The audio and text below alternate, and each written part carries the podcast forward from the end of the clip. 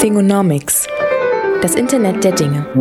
Smart Home. Industrial Internet. Connected Devices. Hallo Martin. Hallo Marcel. Bevor wir heute in unser großes Google-Thema einsteigen und, und, ja, bevor dann, und, und vorher noch ein bisschen und bevor wir äh, noch so, auch so, so ein paar andere Sachen heute noch vorher dann noch, noch, noch kommentieren, so äh, noch was äh, in eigener Sache. Das in der letzten Ausgabe hatte ich das, hatte ich mir das vorgenommen, es anzusprechen, habe es aber vergessen. Aber dann machen wir es, dann machen wir es jetzt. Du hast einen neuen Newsletter gestartet, bist jetzt auch schon in der, in der vierten Ausgabe. Indeed. Vielleicht kannst du da kurz was dazu sagen. Wir verlinken das auch in Shownotes, dass man das dann abonnieren kann. Ja, nennt sie Internet of People Observatory. Äh, wer den Podcast verfolgt, weiß ja schon, dass ich eine kleine Beratung namens Internet of People hier in Berlin führe. Äh, und das Observatory ist im Wesentlichen unser oder mein wöchentlicher Newsletter, wo wir so ein bisschen gucken, was ist in der Woche passiert. Äh, Im großen Kontext Netzwerktransformation. Also es geht da nicht nur um IoT, äh, im engeren oder weiteren Sinne. Letzte Ausgabe diese Woche hat halt viel äh, mit Automotive zu tun gehabt. Ähm, wo es gerade wahnsinnig viel, äh, wo gerade wahnsinnig viel passiert. Ähm, die große McKinsey-Studie, die wirklich äh, sehr interessant ist, äh, würde ja. ich jedem empfehlen, habe habe ich natürlich im Newsletter auch verlinkt. Äh, ja, am besten Link zum Newsletter Sign Up ähm, in den Show Notes und da kann man sich auch die vorherigen Ausgaben anschauen. Genau, da kann man das auch das Archiv noch nachlesen, wenn man wenn man das möchte. So und da lass uns doch jetzt direkt so mit, mit so ein paar Sachen einsteigen, die so in der, seit der letzten Ausgabe passiert sind. Und da hat äh, Bruce Schneier, bekannter Security-Experte, ähm, einige Wellen geschlagen mit einem mit einem Text, den er, den er veröffentlicht hat. Ja, es, es, es fing ja damit an, dass äh, Krebs on Security, äh, ich weiß nicht, wer Krebs kennt, ähm, als sehr, sehr bekannter Security Researcher im Internet, der das ja. als One-Man-Show betreibt, ähm, und der schon immer mit DDoS-Attacks zu kämpfen hatte, weil er halt auch wirklich äh, die Leute dann gegen sich aufbringt, die natürlich nicht wollen, dass ihre Praktiken aufgedeckt werden. Ähm, und der hatte jetzt vor zwei Wochen, glaube ich, mit einem DDoS-Attack äh, zu kämpfen, der größer war als alles, was wir bislang gesehen Eine neue, haben. neue Dimension in der Größenordnung. Neue auch gerade für, ich glaube, seine, seine, seine Website läuft ja, glaube ich, auch über Akamai, also dieses bekannte CDN und die hatten, die haben gesagt, so, die haben ihn gedroppt, weil der Größenordnung haben sie noch nicht gesehen und das ist ja. Das ist, das ist schon was, wenn Akamai da sagt, dann, dann hat das wirklich was zu bedeuten. Ja, da muss man dazu sagen, nicht alle kennen Akamai. Akamai ist quasi einer der größten CDNs, ähm, Content Delivery Networks äh, weltweit, die natürlich die Bandbreite haben, um dann auch wirklich Traffic-Spitzen abzufangen und äh, wird von vielen Unternehmen als, als DDoS Protection eingekauft. Und wenn die sagen so, Hände hoch, können wir nichts machen, ist zu viel, ähm, äh, zeigt das schon, in welchen Skaleneffekte so, wir da reden. Und dann kannst du jetzt ja mal sagen, warum das jetzt in der Dimension überhaupt möglich war, der Angriff. Äh, und das Interessante war, die, die Vermutung gab es schon vorher, aber danach hat sich tatsächlich bestätigt, dass ein Großteil dieses DDoS-Traffics äh, von Connected Devices ausging. Ähm, weil nur dadurch mit einem normalen PC-Bot-Network hätte man das in der Dimension gar nicht äh, aufbauen können, diesen Traffic. Ähm, was ja die normalen alten Strategien waren jetzt, waren es äh, Überwachungskameras, Thermostate. Ähm, und das in, in einem relativ ähm, großen Spektrum. Äh, die Malware, die die infiziert hat, soll wohl ähm, brutalst amateurisch gewesen sein, wenn man ja. dann äh, schaut, was Krebs danach noch geschrieben hat. Äh, nichtsdestotrotz wurde das alles infiziert. Ähm, ich meine, wir kennen die Stories noch schon von vor anderthalb Jahren, zwei Jahren, als die ersten Geschichten rauskamen. Oh, hu, hu, hu, hu, ein Kühlschrank oder ein Toaster war Teil eines Bot-Netzwerkes. Da haben wir alle noch so halb gelacht, aber teilweise, ich meine, die, die sich in der Industrie auskennen, denen waren damals schon klar, ähm, dass es ein Riesensicherheitsproblem ist. Also äh, massiv. Und äh, der, der Angriff auf Krebs hat das jetzt dargestellt, wie groß das Problem ist und welche Dimension von, von Attack Surface äh, wir da auf einmal offenlegen. Ähm, so dass Bruce Steyer, ein, ein anderer sehr, sehr bekannter ähm, Security Researcher, im Wesentlichen ähm, eine, eine ein, ein Marktversagen attestiert hat, gerade in Consumer Grade äh, Connected Devices. Die Hersteller sind auf Kostenminimierung äh, aus. Äh, die Kunden interessiert es nicht, ob, ob ihre Geräte äh, DDoS Protection, also äh, gegen solche Attacken gerüstet sind, dass sie da eben nicht in Bot-Netzwerke rekrutiert werden können. Ähm, weil das sind ja externe Kosten. Das, das betrifft sie ja nicht. ähm, sondern es betrifft dann andere, die darunter zu leiden haben. Ähm, von daher klassisches Marktversagen, was dann natürlich mit der Forderung nach äh, Government Intervention einhergeht. Und da kommen wir natürlich sehr schnell auf einen, auf einen problematischen Pfad. Ähm, nicht nur, wie kann äh, eine solche Intervention und, und regulatorisches Eingreifen aussehen, ja. wie mandatierst du das, sondern du hast halt auch äh, weitergehend, ähm, und da kann ich dann auch nochmal einen alten Tweetstorm von mir raussuchen, wo ich genau das halt mal angeschaut habe. Ähm, für Startups ist es halt ein Riesenproblem, dann jetzt schon äh, in der Product Discovery ähm, äh, Hardcore Security mitdenken zu müssen. Ja. Äh, nichtsdestotrotz hat die EU jetzt angefangen, da Cyber Security auch für Connected Devices irgendwie mit reinzuschreiben. Oftmals gehen solche Initiativen natürlich eher darauf hin aus, dass die Geräte, also eher höherwertige Geräte geschützt werden sollen ähm, und, und gerne mal mit Industriepolitik versehen wird. Ähm, ich glaube nicht, da, dass da jemand Bot-Networks äh, wirklich auf dem Schirm hat. Ja.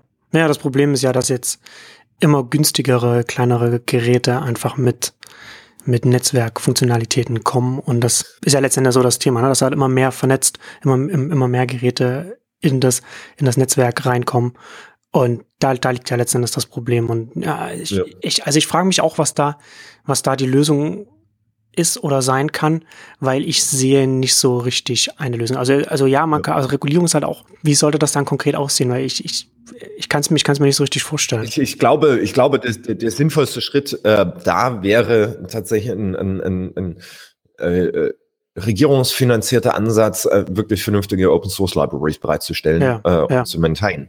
Äh, anders kann das nicht groß funktionieren, meiner Meinung nach. Ja. Ähm, und gerade was wir dann auch noch gerne, was wir jetzt noch nicht hier in Notes haben, was wir aber mit verlinken können, gab ja jetzt diese Woche die Story ähm, von, von so einem Startup, die machen Keyboards und die haben halt so als Witz gedacht, äh, wir holen mal von Leuten 50 Dollar und gehen damit auf den großen Hardware-Markt in Shenzhen äh, und schauen, was kriegt man für 50 Dollar, ähm, was man kann man da einkaufen. Äh, und das Krasse, was du daran siehst, ist halt, wie günstig da produziert wird. Also sie haben eine Replika Apple Watch, ja. äh, natürlich Fake, äh, aber mit GSM-Modul und, und externen Speicher und funktional und mit einem vollen Network-Stack, die in der Produktion 6 Dollar kosten. Da kann sich natürlich niemand äh, Gedanken über Security machen. Das ist so, die sind mit der Hardware beschäftigt genug. Die, die ziehen sie halt ein paar Open Source Libraries. Oder beziehungsweise man, man könnte schon, aber, aber äh, auf, dem, auf dem Level macht man es einfach nicht. Das, da hat man einfach nicht den, den Anreiz, sich damit zu beschäftigen. Nee, also für 6 Dollar hast du, hast du da keinen, machst du da kein Software Engineering, dann nimmst genau. du off the table. Äh, und der einzige Ansatz da wäre halt Sicherheit einfacher und billiger zu machen. Und das kannst du halt, indem du äh, vernünftige Security Libraries anbietest. Ähm, hm. beziehungsweise die Standard Libraries so weit sicher machst äh, und so, so einfach zu nutzen machst, dass sie, dass viele sie auch nutzen wollen. Hm. Äh, das ist jetzt ein bisschen ungewöhnlich und ich glaube nicht das, was äh, äh, einige, viele sagen würden, wie, wie es aussehen sollte, weil gerne halt Regulierung gesehen wird als ähm, die Regierung muss böse oder Leute, die sich nicht dran halten, bestrafen. Ähm, das wird aber in dem Markt einfach nicht funktionieren. Deswegen hm. denke ich, das wäre so ein Ansatz, der einigermaßen funktionieren könnte. Dann kann man es ja immer noch über, von der Industrie finanzieren lassen, äh, über irgendwelche Umwege. Ähm, aber aber äh, nur über die Keule kann das nicht funktionieren. Und ja. irgendwas muss gemacht werden. Ähm, aber man muss es halt immer schauen, was sind die, die Incentives, die die einzelnen Player haben. Und derzeit äh, zeigt eigentlich alles nicht in Richtung mehr Sicherheit. Das heißt, man muss nicht nur die, man muss die Incentives ähm, versuchen zu ändern oder man muss die Kosten so weit reduzieren, dass man es trotzdem macht. Ja, genau. Also Open Source zum, auf, auf dem einen, auf dem anderen dann vielleicht auch eine Überlegung, wie man, wie man die Haftung der Hersteller da was man, was man da, was man da machen kann. Und damit. Das, das, das ist eine, eine ganz, äh, ganz große andere Diskussion, die man gerne mal führen kann. Äh, wir wollen heute aber über ein anderes Hauptthema sprechen. äh, aber Software. Liability, ähm, so wie sie derzeit aussieht, ist tatsächlich ein Riesenproblem, ähm, weil über die, die Terms of Service und End-User License Agreements äh, die meisten Softwarehersteller äh, eine Produkthaftung ausgeschlossen haben. Im Gegensatz äh, ähm, an Hardwarehersteller kann es im Bereich auf die Hardware, die sie produzieren, nicht tun. Also niemand kann, der tatsächlich dingliche äh, oder sächliche Produkte verkauft, kann eine Produkthaftung ausschließen. Ähm, in Software ist die per, weil es halt eben kein Materialgut ist, sondern im, im, im Immaterialgüterrecht angesiedelt ist, äh, ist eine Produkthaftung über die Lizenzbedingungen in der Regel ausgeschlossen. Ähm, es sei denn, es geht um grobe Fahrlässigkeit.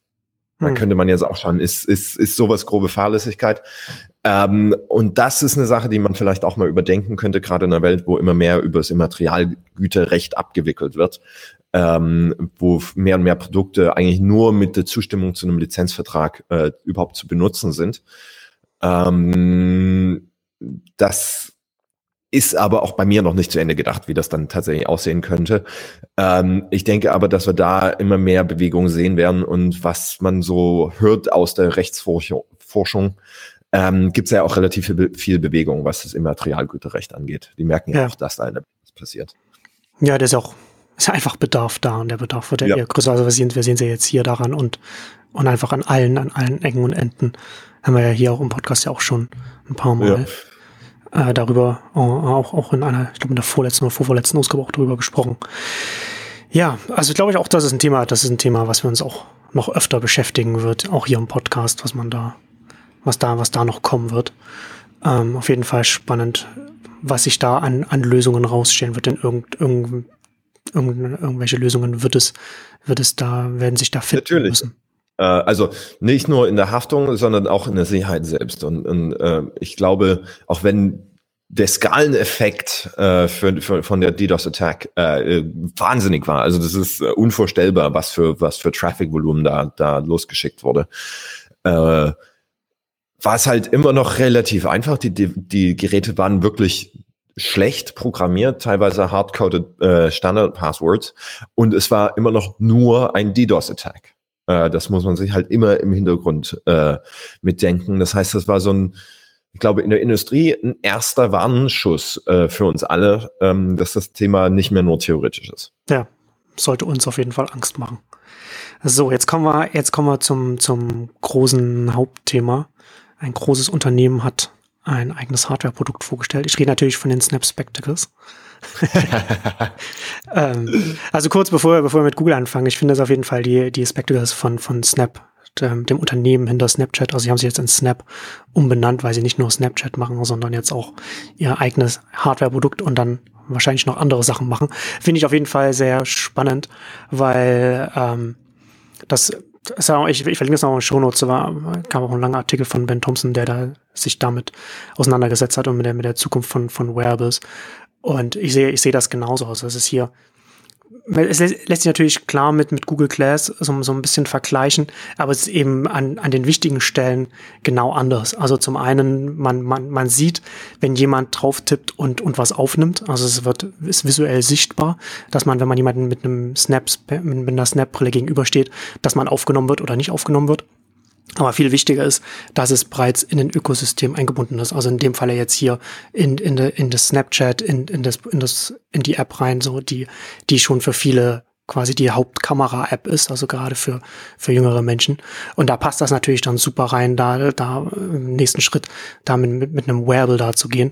Und da wird hier halt, und genauso wie bei Google ist, ist, ist es auch hier interessant, wo wir dann hin, wo wir dann stehen werden in zwei, drei oder vier Jahren, wo dann das Produkt sein wird und dieses und, und das, das Unternehmen mit dem Produkt. Ähm, ich finde es wirklich eine interessante Entwicklung. Ähm, nicht nur was den Rebrand angeht, äh, dass sie wirklich explizit rausgehen und sagen, wir sind eine Camera Company. Ja. Äh, für, für was, was vorher halt wirklich so ephemeral war. Also das war ja, der Hauptwert von Snapchat war ja, dass es wirklich, es war nicht, ich mache Bilder, sondern ich kommuniziere mit Bildern. Ja. Und ich glaube, das ist fundamental ein anderer Ansatz, als ähm, Bilder für die Ewigkeit aufzubewahren. Ähm, und da bin ich wirklich äh, gespannt, wie Snapchat weiter äh, ergehen wird. Äh, Hardware ist hard und ich weiß nicht, ob sie sich bewusst sind, worauf sie sich da eingelassen haben. Ähm, aber vom Ansatz her, vom gesamten Konzept her, ist es viel näher daran, wie, wie man menschliches Verhalten koordinieren oder, oder, oder shapen kann. Das ist so der, der, der komplett entgegengesetzte Ansatz, wie Google funktioniert und warum zum Beispiel die Google Glass überhaupt nicht funktioniert hat. Das war halt so, ey, wir haben hier geile Technologie, jetzt A-B testen wir uns irgendwo hin zu einem Use Case, während Snap eher so was mir instinktiv sympathischer ist und was ich auch immer versuche, meinen Kunden zu verkaufen, uh, it starts with a need. Ja. Also es, es, es fängt damit an, dass du ein, ein Problem identifizierst oder ein neues emergentes Verhalten äh, identifizierst und daraufhin halt dein Produkt baust. Ähm, und das hat Snapchat großartig gemacht. Ähm, und ich bin gespannt, wie es, wie es in gehen wird. Ähm, ich glaube, äh, die, die, die, ich meine, die sehen halt goofy aus. Die sehen aus wie Let's Have Some Fun. Uh, und ich glaube, das vergisst man in, in, in der Technologie-Szene gerne mal, dass das äh, extrem wichtige Bestandteil der menschlichen Existenz ist. Ja, und auf jeden Fall auch gut, dass sie jetzt mit der, mit der ersten Inkarnation, dass sie den Toy nennen und nicht wie Google, mit Google Class gleich, das ist jetzt die Revolution, das ist jetzt, das ist jetzt nach dem Smartphone und dann ein Prototyp für weiß ich was, was waren das, anderthalb tausend oder so, was sie da damals da angeboten hatten. Also es ist schon, es, ich bin auf jeden Fall gespannt, wo sich das hin, wo sich das dahin entwickeln wird. Ich bin da auch, ähm, ich finde das sehr viel, sehr viel vielversprechender als Google Glass auf jeden Fall. Aber das ist ja nicht schwer. Das, ich finde das super. The future should be fun. Yes. Ähm, als erstes. Äh, und zweitens halt, musst du dann halt immer noch mit nachdenken, dass halt Großteil der PC-Revolution, und das erzähle ich hier auch jedem, und das ist das, was mich am Wirtschaftsstandort Deutschland immer so ein bisschen anstrengend, ähm, dass irgendwie alles so, so ernst sein muss. Wo ist jetzt der wirkliche Wert dahinter? Ich war letzte Woche wieder auf einem IoT-Event, äh, wo es dann darum ging, ja, aber das ist doch alles Spielerei und wir müssen jetzt mal die wirkliche Wertschöpfung und, und wo ist denn direkt Upside und so weiter und so äh, Und dann denkst du halt zurück, ähm, und das ist so ein klassisches Ben Evans Beispiel. Die größten Revolutionen haben halt das Spielzeug angefangen. Ja. Also äh, war halt immer die Frage, also how, how do you use that for real work? Also so hat es mit ja genauso angefangen. Das war halt ein Spielzeug für Reiche, ähm, die da ein bisschen rum, rumdaddeln wollten am Anfang. Oder halt für die Nerds, die sich selber so ein Ding zusammengebaut haben. Ähm, und selbst als, als das mit der Desktop Publishing Revolution anfing, äh, haben die großen Druckereien immer gesagt, das ist ein Spielzeug, wir brauchen das richtig. Und äh, heute ist es so der PC, der Inbegriff der Produktivität, der Inbegriff von Corporate. Also wenn du irgendjemanden mit einem mit einem PC vielleicht als Tower oder so Desktop rumstehen hast, ähm, dann weißt du schon, oh, Oldschool-Business. Äh, hier, wird, hier wird richtige Arbeit geleistet. Der ne? Real Work kann man nur mit dem Mainframe machen. Äh, so ungefähr. ähm, die es ja auch immer noch gibt. Ja. Ähm, aber das finde ich halt, natürlich nicht jedes Spielzeug wird dann die nächste große Revolution, aber du kannst halt nicht sofort reingehen und sagen, ja, das ist nur ein Spielzeug, das wird nichts. Ähm, ich glaube, da macht man sich sein Leben unnötig schwer und, und schlecht gelaunt. Ähm, und verpasst halt leider auch sehr viel, was die Technologie angeht. Ähm, ja. Von daher ein bisschen mehr Fun, ein bisschen mehr Lightheartedness wäre, glaube ich, hier ganz gut. Ja, das finde ich, das kann ich nur unter, das kann ich nur unterschreiben. Und jetzt kommen wir noch zu noch mehr Lighthearted Fun. Jetzt kommen wir zu, zu Google und den, und den Google Hardware-Produkten. Hat jetzt, Google hat jetzt äh, Google Home vorgestellt und Google Pixel. Google Pixel jetzt äh, Made by Google steht da hinten drauf in Wirklichkeit von, von HTC hergestellt, die da jetzt so der White Label Hersteller im Hintergrund des Google Phones sind, des Nachfolgers des Nexus, wo dann nicht mehr der, der äh, Hersteller jetzt noch mit damit dabei steht und das jetzt alles von, alles nur noch von nach außen nur noch von Google gebrandet ist. Und ja, das Wesentliche ist, glaube ich, dass es von, vom, von, vom Kostenpunkt her auf, auf iPhone Höhe ist. Jetzt sind auch die, die ersten Reviews erschienen und alle Reviewer sind sich einig, dass es qualitativ auf jeden Fall sehr hochwertig, zum Teil auf dem auf demselben Level wie, wie, wie ein iPhone auf jeden Fall eins eins der besten Android-Telefone und was auch die Kamera angeht und so weiter auf einem, auf einem iPhone-Level. Auch nicht überraschend, HTC war immer ein guter Hersteller. Die haben halt einfach nur das Problem gehabt, dass sie viel zu klein waren. Also vielleicht, um das mal in, in Verhältnis zu setzen, das wird, viele denken, ja, ja, alle, alle Android-Hersteller stehen auf einer Ebene. Aber um das mal mit Samsung zu vergleichen, das Marketingbudget von Samsung ist so groß wie der Umsatz von, von HTC. Also da hat man so ein bisschen so von den Größenordnungen her, sieht man da, wie leicht oder wie schwer es der ein oder andere hat, um dann das Produkt das, das Smartphone, das Android-Smartphone da in, in den Markt zu bringen. Und hier, und der, und HTC hat halt gar nicht die Möglichkeit gehabt, da ein Produkt zu machen mit, mit so einer, mit so einer Marge, mit so, mit so einem Verkaufspreis, was jetzt Google jetzt hier versucht, da in den Markt zu bringen. Und das ist insofern relevant, als dass das bedeutet oder, äh, oder darauf hindeutet, dass Google da hier auch einen, äh, einen Wechsel im, im Geschäftsmodell versucht. Da so ein bisschen versuchen, was zu verändern, wegzukommen von, von dem, was sie, was, was sie bisher ausmacht. Also verdienen da ihr Geld mit Werbung und Android ist ein Kanal, um, um da die Werbung auszuspielen. Deswegen wird es kostenfrei äh, an, die, an die Hersteller lizenziert, mit der Bedingung, dass die Apps und so weiter dann da drauf sein müssen. Und jetzt ist natürlich die Frage, warum wollen sie das ändern? Und da kommen wir dann wieder zu dem Punkt zurück, was sich, was sich für Google vom, bei dem Weg vom Desktop-Internet mit dem Browser hin zum, zum mobilen Internet geändert hat. Und das ist einfach das in den Apps rein, in, in, auf dem, auf dem, auf dem Betriebssystem vom, vom Smartphone. Da hat Google jetzt immer zunehmender das Problem, dass sie einfach nicht mehr direkt am, am Kunden dran sind, dass sie die Touchpoints, sagt man so, dass sie äh, äh, fehlen.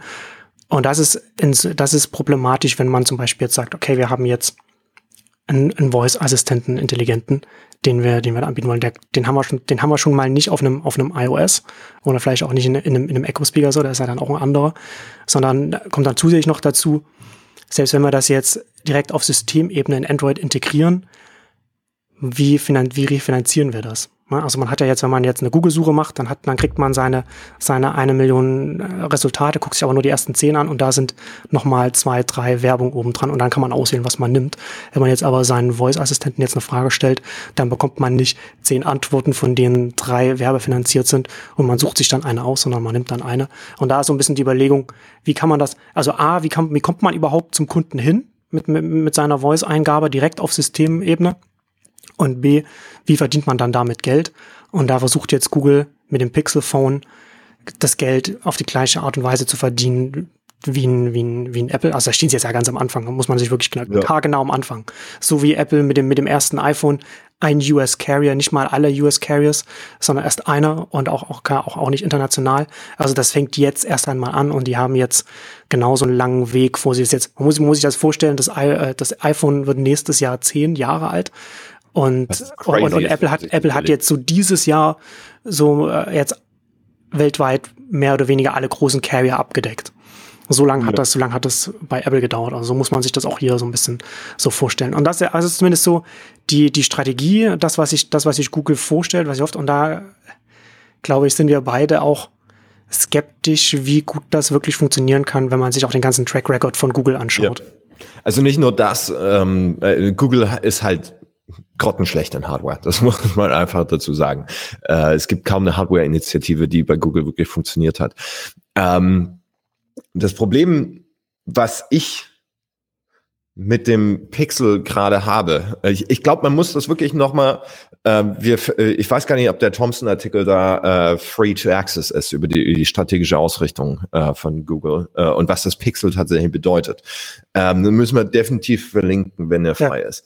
Ähm, denn was, glaube ich, die meisten, was, was glaube ich, die, die meisten nicht, nicht verstehen oder nicht sehen, ähm, wenn sie sich das Pixel anschauen ähm, und den Rebrand vom Nexus, was ja immer nur so ein Referenzmodell für wie Android funktionieren kann oder aussehen kann, hm. ähm, war. Ich meine, das Nexus war immer so das, das Flagship, das hat sich nicht groß verkauft, das war äh, eigentlich ein Hobby, da war kein Marketing, kein Budget dahinter. Das Android-Telefon, das Google-Mitarbeiter benutzt haben.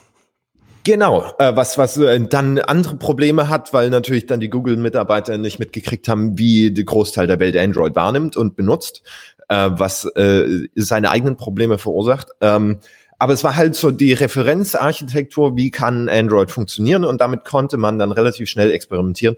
War auch das einzige Telefon, was zum Beispiel relativ zeitnah immer Software-Updates bekommen hat, was ja bei Android immer noch ein Riesenproblem ist, ähm, wie kriegst du, also gerade mit den Sicherheitsproblemen, die wir vorher angesprochen haben, wie kriegst du das vernünftig geupdatet? Ähm, und jetzt dieser Schwenk zu Pixel. Ähm, und zum Beispiel dem neuen Google Assistant ex äh, exklusiv auf dem Pixel. Ähm, was ein strategischer 180, eine strategische 180-Grad-Wende ist von dem, was Google bislang ausgemacht hat. Google ist eine Plattformfirma, die darauf aufgebaut ist, die, die darauf angewiesen ist, äh, möglichst überall zu sein. Das muss auf äh, Google muss auf jedem Rechner, es muss auf jedem Telefon verfügbar sein. Android muss möglichst weite Verbreitung haben, denn nur so kannst du die Daten äh, analysieren und Werbung ausliefern. Jetzt da ein Dienst exklusiv für deine eigene Hardware zu machen, das quasi als Differenziator anzubieten, denn nur so kannst du es verstehen. Wenn ja. du einen vernünftigen neuen Google Assistant haben willst, musst du die Google Hardware kaufen. Da übrigens interessante Side Note, äh, wie natürlich das Telefon von HTC gebaut ist, aber made by Google draufsteht, während Apple da wieder einigermaßen ehrlicher ist, äh, designed by Apple. Ähm, das ja. sind so die kleinen äh, Fingerspitzengefühl-Unterschiede zwischen Google und Apple, die, die schon sehr, sehr viel über die, die Produktqualität aussagen können. Ähm, aber das wirklich nur als, als, als Nebennotiz. Ähm, aber dann bist du halt auf einem, auf einer Produktstrategie äh, als Google auf einmal, dass, wenn du es in Konsequenz zu Ende denkst, ein Bet the Company Move ist. Das ist, äh, wenn die Strategie, wenn, wenn das tatsächlich die, die strategischen Überlegungen dahinter sind, was ich hoffe, dass sie sich strategische Überlegungen gemacht haben mit diesem, äh, was, was, was soll das Pixel? Was ist der Ressort de Trait ähm, des Google Pixel? Warum existiert das in der Welt? Ähm, hoffe ich doch, dass sie sich strategischen Überlegungen gemacht haben. Äh, und dann ist es ein, ein, ein, ein, ein wahnsinniger Shift in der Strategie, die, die, die Google von hier an fahren wird. Äh, da wird sich über die Zeit zeigen, ob man das so richtig liest oder ob das alles nur ein bunch of criminology ist. ähm, aber, aber allein von den sichtbaren äh, Signalen jetzt ähm, sieht das doch aus, als, als wäre es ein krasser strategischer Shift. Ja ähm, der dann natürlich äh, auch Downstream-Effekte haben wird. Ähm, und ja, vor allem für Android. Für Android, äh, für Google, für, für den Wettbewerb mit Apple, äh, für das komplette Ökosystem, wie funktioniert Smart Home, wie funktioniert IoT, ähm, äh, wie funktioniert Differenzierung auf Produktebene. Ähm, wenn wir das jetzt alles unter dem, dem Banner AI sehen, was man annehmen kann, dass AI als Plattform der Treiber hinter diesem Strategieshift ist, dass es gar nicht so sehr darum geht, dass wir jetzt in den Produktbereich gehen, äh, um dort die Margen zu fahren, sondern es eher als, als Werkzeug benutzen, um ein Geschäftsmodell zu haben, was auch mit AI noch einigermaßen funktioniert. Ähm, haben wir dann natürlich das Problem, dass du dann auf einmal im Bereich Datensparsamkeit äh, im Wettbewerb bist. Äh, das ist was, was ich zum Beispiel im Newsletter auch schon angesprochen hatte, dass du dann ähm, im Wettbewerb mit, mit Apple äh, auf einmal ein viel gleichwertigeres Produktverhältnis hast. Also es ist nicht mehr so Apples to Oranges, äh, günstiges äh, Betriebssystem, was du mit Daten bezahlst und halt ein Produkt, ähm, was ähm, quasi was Privatsphäre oder Privacy zum, zum Luxusgut machen kann, äh, nur aufgrund der Ökonomie, der Geschäftsmodelle, die dahinter stehen. Ähm, und selbst dann ist es noch schwierig, ob Google äh, oder fragwürdig, ob Google ähm, in dieser Strategie die Verbreitung dann erreichen kann, um wirklich alle Touchpoints zu besetzen, um diese Daten, die sie für ihre AI-Plattform haben, auch einzusammeln. Ja. Das ist dann das nächste. Denn nur weil sie jetzt vertikal wären, heißt das nicht, dass sie nicht die Verbreitung trotzdem brauchen. Genau. Google, Google, äh, äh, Apple hat's da einfacher, besser, weil äh, ihr Kundenstamm in der Regel nicht so äh, äh, ähm, oder besser situiert ist und voller ins Ökosystem sich einkauft. Ähm, ja. Google hat da den Vorteil nicht. Ja, und Apple hat jetzt zumindest auch eine, auch eine gewisse Reichweite, die Google jetzt mit so einem Gerät auch erstmal erstmal annähernd erreichen muss. Also ich glaube, ich, ich glaube, also man kann es man vielleicht so sagen, du hast ja schon gesagt, es ist jetzt nur Criminology, was man jetzt da reinliest. Also es funktioniert der, die Positionierung und der Preis des, des Pixel Phones. Funktioniert nur, wenn der, wenn der Google Assistant beim Pixel Phone exklusiv auf Systemebene äh, integriert ist. Also er kommt natürlich als App zu iOS und auch zu Android, aber so wie es jetzt aussieht, wird er, wird er nicht den anderen Android-Herstellern angeboten, auf Systemebene integriert zu werden, so dass man dann direkt, man sagt etwas und dann hat man, dann, dann kann man da zugreifen. Wenn das nur dann, nur dann, wenn sie das, wenn sie das wirklich exklusiv fürs Pixelphone halten, nur dann rechnet sich das mit dem, nur dann funktioniert das mit dem Preis. Sonst wird es, sonst wird ja. das nicht, sonst wird es nicht mit dieser Diskrepanz zu den anderen Android-Modellen funktionieren. Das es reicht nicht einfach nur, nur in Anführungszeichen die, die beste Smartphone-Kamera oder die beste Smartphone-Kamera für Android zu haben, sondern man, da muss noch, da muss noch mehr sein, damit dieser Preis, die Preisdifferenz da gerechtfertigt wird. So. Egal, ob da eine Strategie dahinter steht oder, oder nicht. Und dann stellt sich, und dann stellt sich aber jetzt im nächsten Schritt, stellt sich für mich die Frage, beziehungsweise ich habe es große Skepsis, dass Google tatsächlich die Disziplin aufbringt, den, den Assistant da so exklusiv auf Systemebene fürs Pixelphone zu halten, weil wie du schon angedeutet hast, das wird natürlich besser, je mehr man an, an Signalen da reinbekommt. Und das, und das, das Pixelphone wird ja jetzt, äh, Charles Arthur hatte da jetzt äh, mit, mit den Zahlen von HTC und so weiter, verlinke ich dann auch nochmal in den Show Notes, so ein bisschen back of the envelope, so ein bisschen durchgerechnet, wie viel ungefähr sie, sie da haben herstellen lassen. Und er war, ich glaube, auf drei Millionen Geräte oder so etwas gekommen. Das ist, äh, äh, um es in Kontext zu stellen, das ist äh, lachhaft wenig. Ja, aber wie gesagt, ne, ist aber auch nachvollziehbar, weil es jetzt ja. ist jetzt das erste Modell, ein, ein US-Carrier, sie fangen jetzt an, sie müssen auch erstmal Distribution lernen, wie, wie, wie bringt man das überhaupt, das Hardware-Produkt dann zu den, zu den Kunden. Ist ja auch, auch alles neu für Google und ja. auch nicht gerade unrelevant.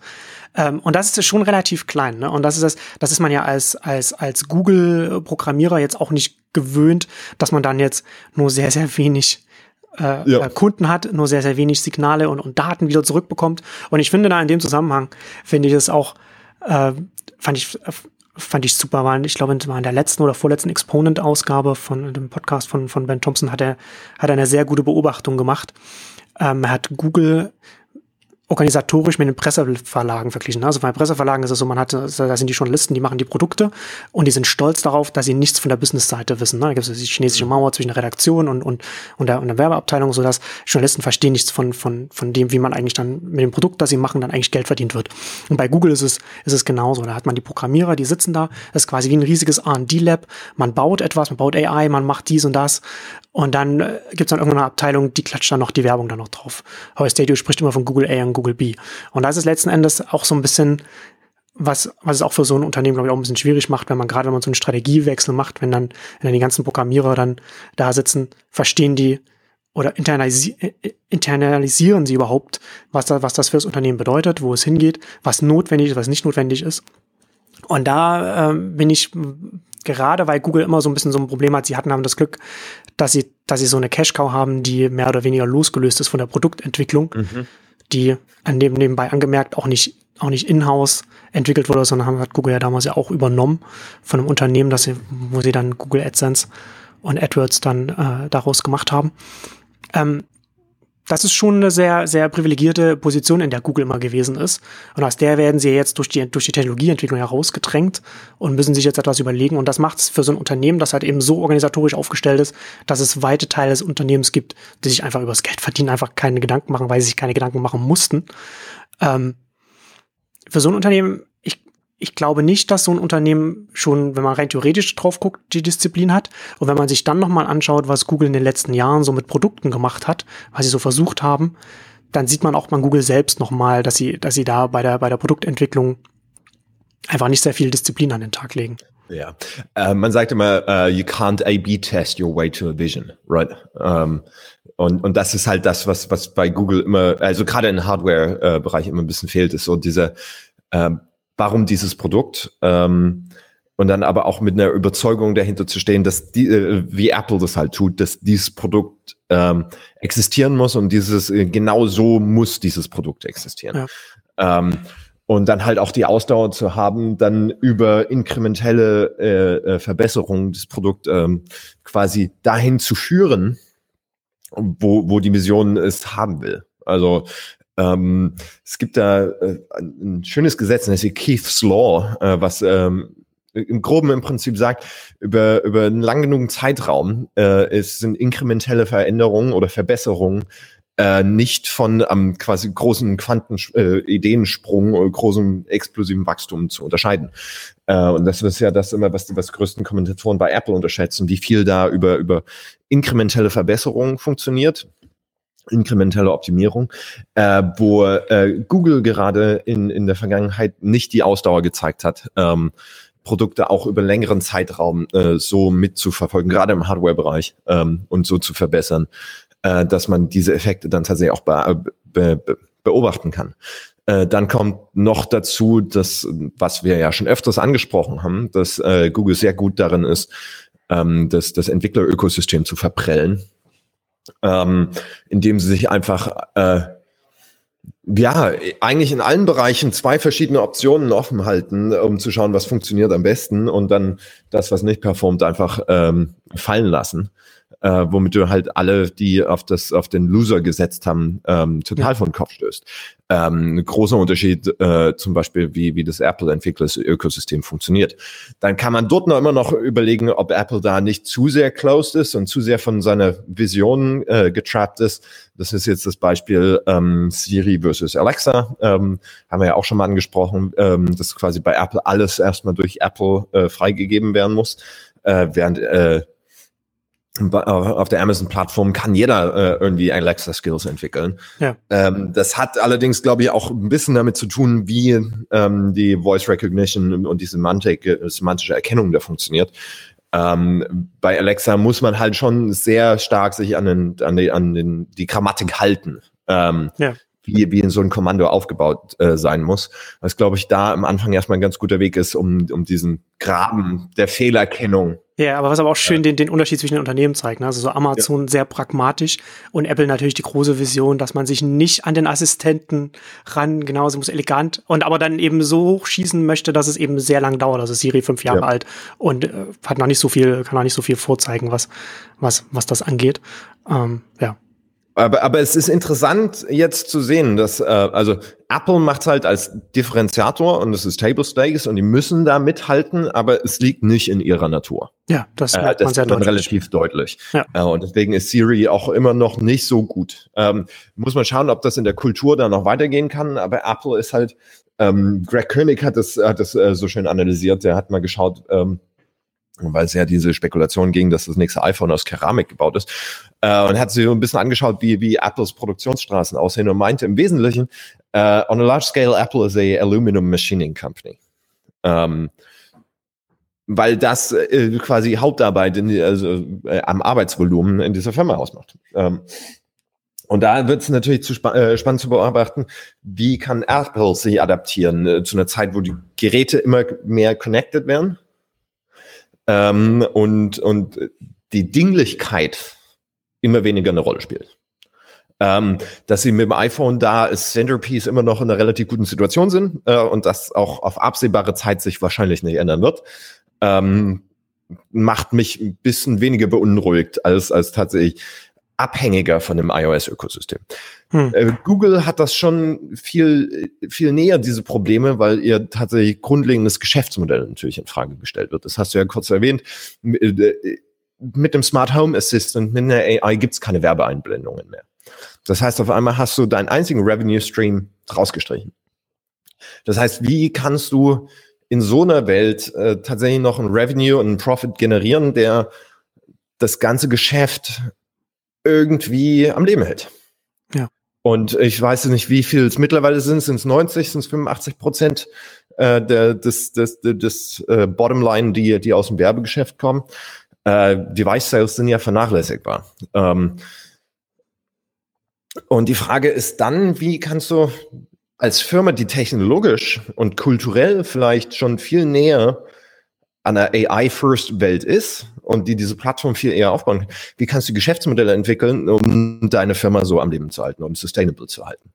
Äh, und ich weiß nicht, ob auf die Geräteebene zu gehen für Google da ein richtiger Weg ist. Denn Google ist at the core eine Plattformfirma.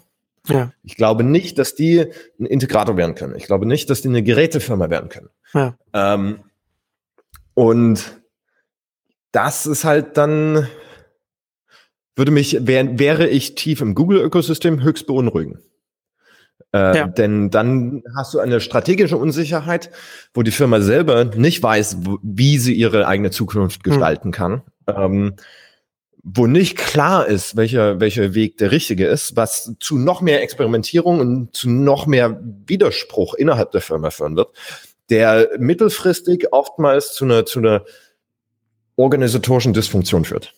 Ja, und so Unsicherheit, ne? dass man dann vielleicht genau. auch heute Produkte kauft, von, von, von denen, wo, wo dann nächstes Jahr schon wieder ein ganz anderer Hakenschlag von der, von der Firma kommt und was ganz, ganz anderes gemacht wird. Also ich frage mich halt gerade, also das, also das äh, dargelegt hast, habe ich mich gefragt, ob für Google letztlich nicht ein, nicht ein Windows-Microsoft-Ansatz ein besserer wäre, dass man, dass man das, dass man nicht äh, in die, in die extreme andere Richtung geht und sagt, man, man integriert und verkauft dann das, das, das Produkt dann selbst, sondern dass man, dass man den Assistenten, dass man sich dafür bezahlen lässt, dass man da Bezahllizenzen ansetzt. Da haben sie natürlich das Problem, dass sie, dass sie in den letzten acht, acht, neun Jahren Android-Ökosystem das einfach so, sage ich jetzt mal, zerstört haben, dass es eigentlich kein, kein richtig kein, kein Hersteller gibt, der, der überhaupt in der Lage wäre, jetzt auch noch, jetzt auch noch Lizenzen zu bezahlen, um, um, um den, um den Google Assistant dann auf Systemebene ja. zu integrieren. Aber das auf, wäre. Auf, auf, so eine Ebene dacht, äh, ja. dachtest du.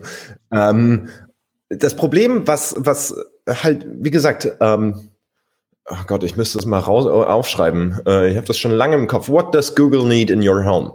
Google braucht, um seinen technologischen Fortschritt äh, oder Vorsprung aufrechtzuerhalten, hm. braucht es immer noch die Verbreitung der Plattform. Es braucht immer noch den massiven Reach, um den Data Ingest zu verarbeiten, um diese Daten tatsächlich zu kriegen.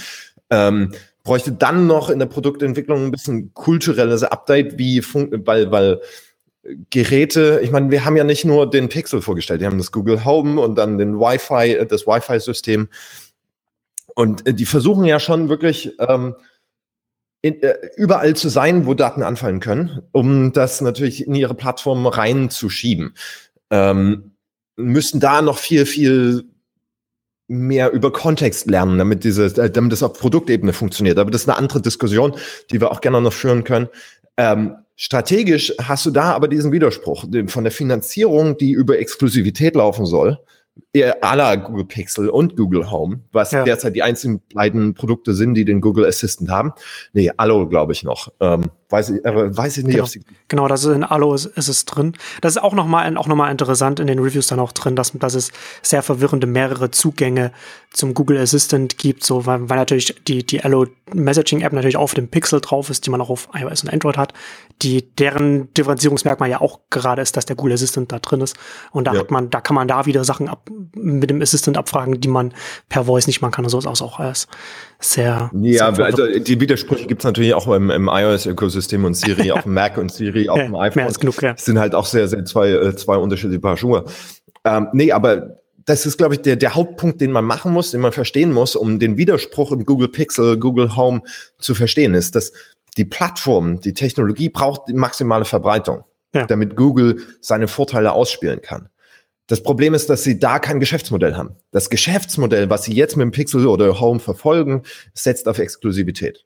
Und das ist ein Widerspruch, der auf organisatorischer und Unternehmensebene noch nicht aufgelöst ist. Und solange dieser Widerspruch nicht aufgelöst ist, ähm, sind entweder die AI-Efforts oder die Hardware-Efforts von Google mit Sorge oder, oder mit Skepsis zu betrachten weil sie, solange dieser Widerspruch nicht aufgelöst ist, nie all in gehen können. Hm. Ja, genau. Und dann, und wenn man, wenn man diesen Widerspruch nimmt und, und sich dann noch anschaut, was, was Google jetzt in, dem, in den letzten oder letzten Jahren gemacht hat, was alles nicht darauf hingedeutet hat, dass, dass das Unternehmen zumindest in den letzten Jahren langfristig vorausschauend gedacht hat und, und, und sich und sich positioniert hat. Das scheint ein, also das, das, das lässt mich schon stutzen und, und, und fragen. Es kann natürlich sein, dass jetzt, ne, also das ist, dass das jetzt die große Major-Initiative ist von Sundar Pichai, der jetzt, der jetzt die äh, einfach, einfach den, die, die Zügel in die Hand genommen hat bei Google als, als CEO, dass, dass das jetzt alles von unter seiner, unter seiner Hand quasi jetzt kommt und das ist vom vorigen, alles was vom vorigen. Also ich, würde, ich wäre ich wär vorsichtig mit so, äh, ein paar clevere Akquisitionen hat Google gemacht, äh, die wegweisend waren. Äh, YouTube war eine, ähm, oder AdSense, äh, ähm, wie hieß es damals denn? AdClick? Click? Double Click. Double Click, ähm, die ja das Geschäftsmodell reingebracht haben. Äh, das haben sie gekauft und über Jahre wirklich äh, auch gut geführt. Android ist ein anderes Beispiel, was aus strategischen Erwähnung, Erwägungen und aus dem Bewusstsein, okay, wir gehen in eine Mobile First Welt, wir brauchen da ein Asset, um, es war zwar die Angst vor Windows Mobile oder Windows CE, hm. äh, weil, weil iOS, das iPhone gab es da noch nicht, aber da war zumindest das Bewusstsein da und auch der langfristige strategische Wille, das durchzuziehen. Eine der strategisch könnte, besten Übernahmen in der Technologiegeschichte ja. auf jeden Fall. Und man könnte jetzt behaupten, vermuten, dass die DeepMind Acquisition äh, von einem ähnlichen Kaliber war. Ja. Dass sie quasi, dass so ein äh, von Mobile First zu AI First, wo, wovon sie ja auch reden, dass das tatsächlich über Jahre verfolgt wird. Das Problem, was ich, wie gesagt, habe, ist, dass es strategisch noch so unklar ist, wie sie das äh, weiter verfolgen wollen. Ähm, mit Android war es relativ offensichtlich, dass es ein, ein, ein defensiver Move war. Ähm, dass es darum geht, äh, eben nicht von diesem Mobile First Web äh, von einem ähm, dominanten Player ausgesperrt zu werden. Ja. Dass die Touchpoints, äh, dass das Ad Delivery trotzdem funktionieren kann. Äh, da ging es noch gar nicht mal so um Data Ingest. Da ging es wirklich nur, wie können wir unsere Ads noch darstellen. Das ist in einem, in einem Assistant-Kontext so erstmal ausgeschlossen. Du könntest dann vermuten, dass es vielleicht über noch bessere Datenanalyse oder noch besseres Targeting funktionieren kann, weil irgendeinen Screen werden wir trotzdem benutzen und die Hoffnung ist dann, dass ja. der Assistant so gut ist, dass du noch tiefer ins Google-Ökosystem dich einkaufst. Ähm, und die versuchen es ja schon wirklich, äh, es dir einfach zu machen mit dem neuen Chrome und, und Home und wie es alles heißt. Ähm, da passt allerdings Pixel nicht rein. Hm, genau.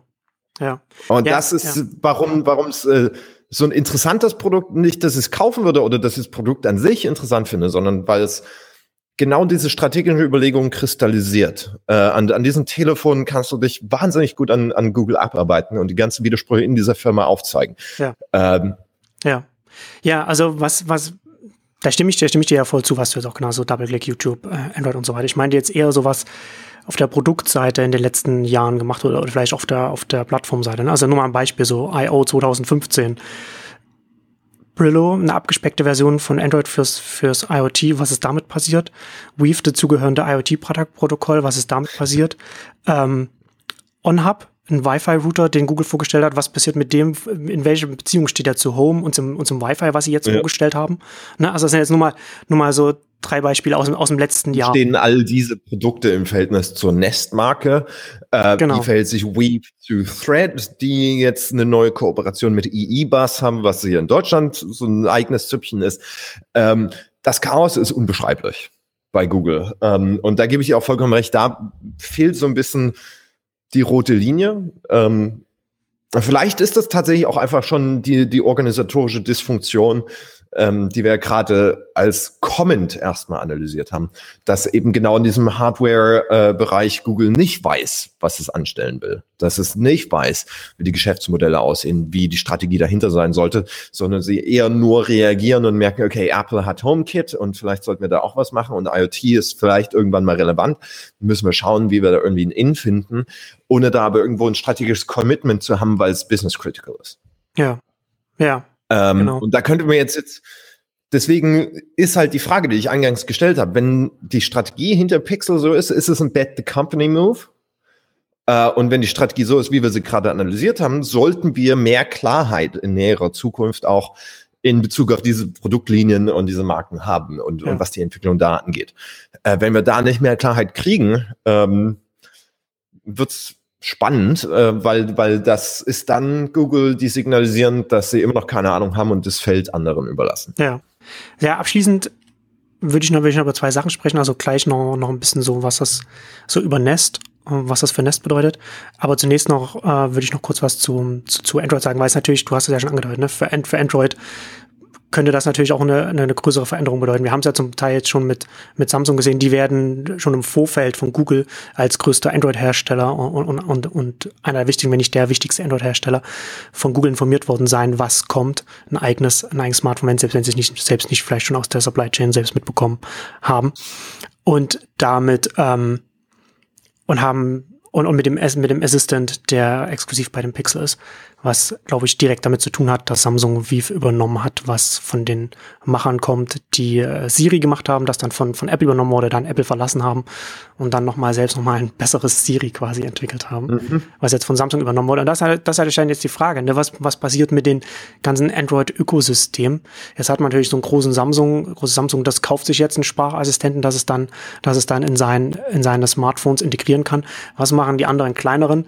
Gehen die dann gehen die dann zum Konkurrenten Samsung, dass da bietet der das dann an, versucht der dann äh, dann irgendwie auf, auf Plattformebene dann irgendwas aufzubauen, sehe ich nicht so richtig.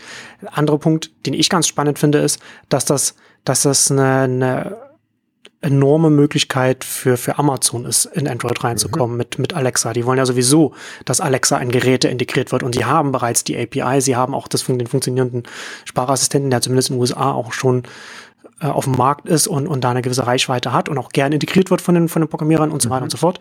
Werden wir in einer späteren Ausgabe nochmal ein bisschen ausführlich über Alexa und Echo reden.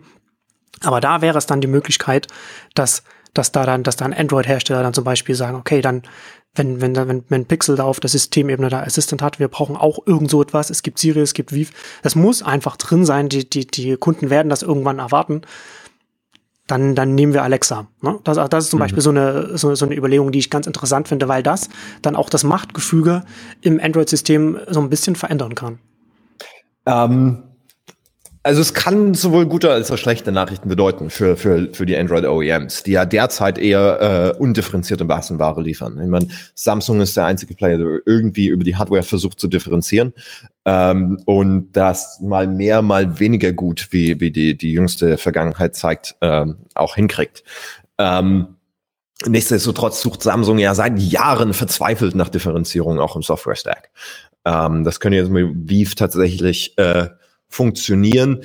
Äh, wie ich damals allerdings eher kritisch getwittert habe, als, als äh, die Acquisition, die, der Aufkauf äh, dann, dann bekannt wurde. So mit, mit Samsungs Acquisition History ähm, war das wahrscheinlich das letzte, was wir von Weave gehört haben.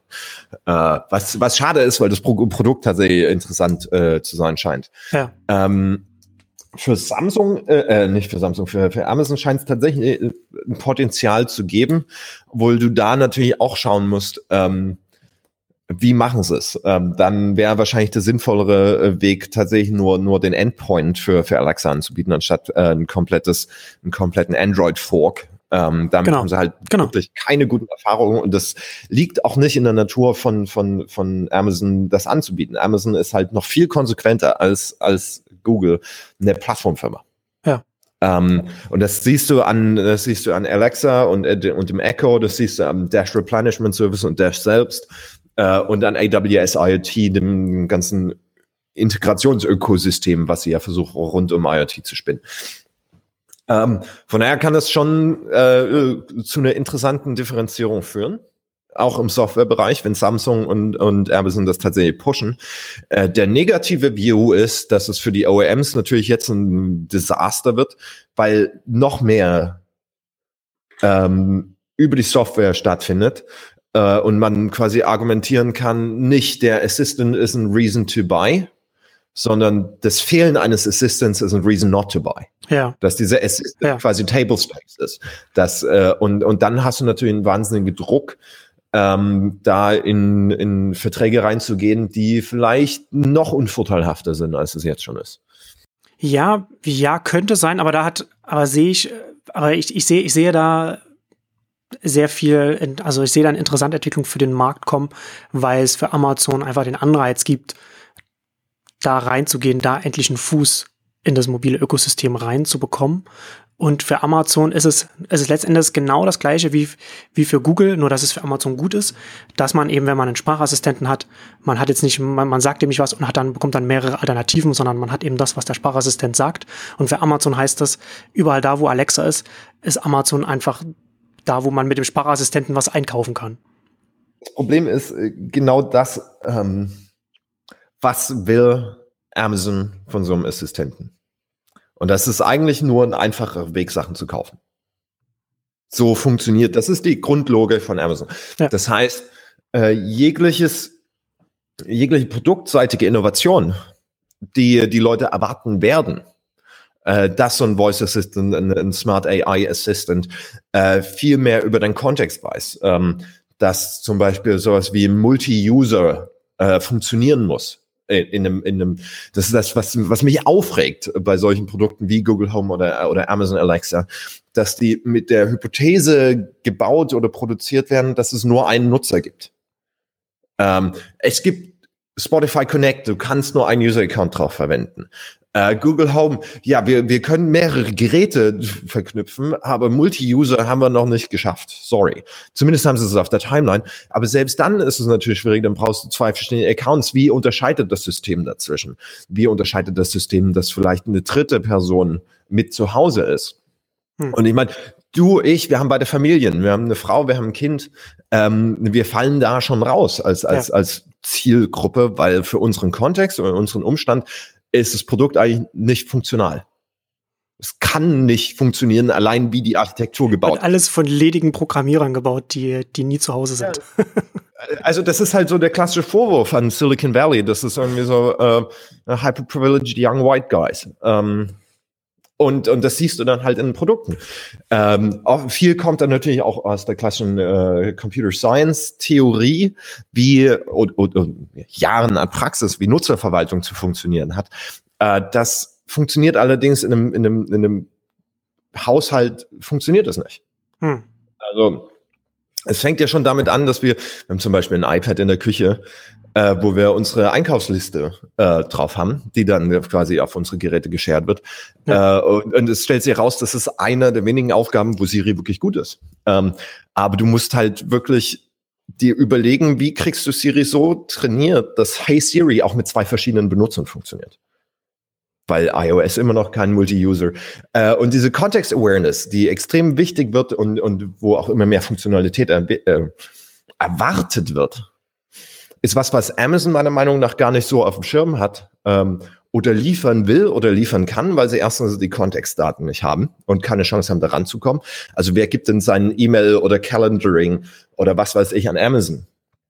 Ähm, die haben diese Dienste nicht. Hm. Ähm, Apple hat sie, äh, weil sie auf dem, auf dem Endgerät laufen. Äh, Google hat sie, weil sie auf deren Servern laufen.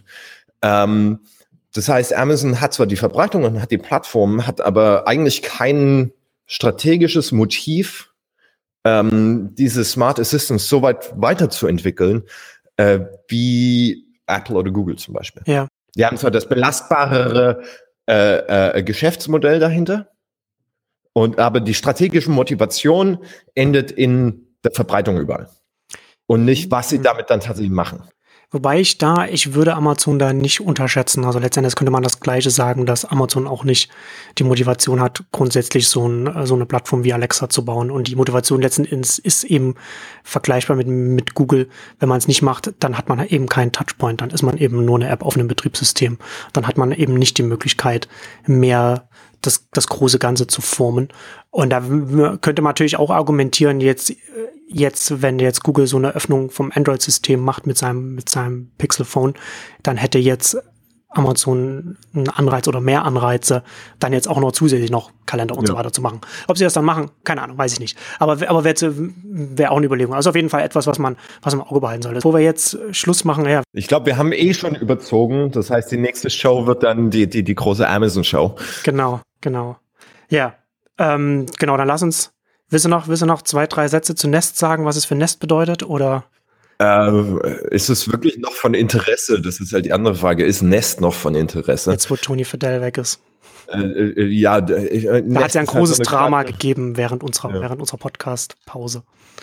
Ähm, es ist halt, äh, ich glaube, da noch groß das aufzurollen. Ich meine, vielleicht verlinkt man die, die, die, die, die Information Story ähm, die äh, das quasi aufgebracht hat, die dann zum Rücktritt, Departure von Tony Fidel geführt hat. Äh, the gist of it ist äh, massives Missmanagement auf Seiten von Nest. Ähm, die hatten zu schnell zu viel Geld unter Google, äh, haben sich verrannt und sind quasi mit der Produktentwicklung stehen geblieben. Das hat man ja gemerkt. Ja. Ich finde es halt erstaunlich, dass Nest überhaupt nicht in dieser, in dieser Strategie mitgedacht wird oder irgendeine Rolle, Rolle spielt. Es ist eigentlich tragisch, weil äh, Nest äh, zum Beispiel die ersten waren, die eine vernünftige Go-to-Market-Strategie für Smart Home Devices hatten und, und eine Strategie, wie man damit eine Plattform ausbauen kann, äh, was, was ich äh, immer noch sehr bewundere, was, dass sie das damals so hingekriegt haben, wie sie das Geschäftsmodell drum gestrickt haben und was zum Großteil auch mein Denken über, über Smart Home und Connected Devices geprägt hat, wie man die vom Geschäftsmodell, vom, vom Go-to-Market, von der Produktarchitektur aufbauen kann. Ähm, und habe damals schon schon eigentlich als als Google die gekauft hat äh, gesagt äh, schade drum es wäre schön gesehen zu sehen äh, schön gewesen zu sehen wo diese Firma eigenständig hingehen kann ähm, und Worst Case ist eigentlich eingetroffen, dass äh, sie sich verrannt haben, äh, dass sie den Fokus verloren haben äh, und äh, ja, klassisches Missmanagement, ähm, was jetzt dazu geführt hat, dass es äh, sich anfühlt, als würde die Marke langsam von Google abgewickelt. Äh, die haben alle Hardware-Ingenieure abgezogen, die sind jetzt auf, der, auf, auf, auf Google intern in der Hardware-Division. Ähm, äh, ich, ich würde jedem davon abraten, jetzt ins Nest-Ökosystem einzukaufen. Äh, denn hm. es fühlt sich wirklich so an, als wäre es nicht nur stagnant, sondern, sondern tatsächlich wird es abgewickelt. So ein bisschen das Feedburner des IoT. Ja, ja leider, leider. Es war eine großartige Marke, wahnsinnig guter Mindshare, wahnsinnig gutes Geschäftsmodell. Ja. Ähm, äh, wollten, ja, sind, sind complacent geworden. Ja. Mehr kann man dazu einfach nicht sagen. Ja, Schade auf jeden Fall. Habe ich, hab, hab ich persönlich auf jeden Fall nicht kommen sehen. Gut. Hat, glaube ich, niemand kommen sehen. Ja. Aber ja, so läuft halt manchmal. Genau. Ja, lange Google-Ausgabe geworden, aber gab auch einiges zu bereden. Aber äh, spannend. Mir hat es wirklich Spaß gemacht, weil hm. es tatsächlich das erste Mal war, dass wir die Google strategisch so auseinandergenommen haben. Ähm, und, und das finde ich äh, wichtig, spannend. Und das wird spannend jetzt äh, zu sehen, was die Zukunft bringt, ob wir recht behalten. Genau.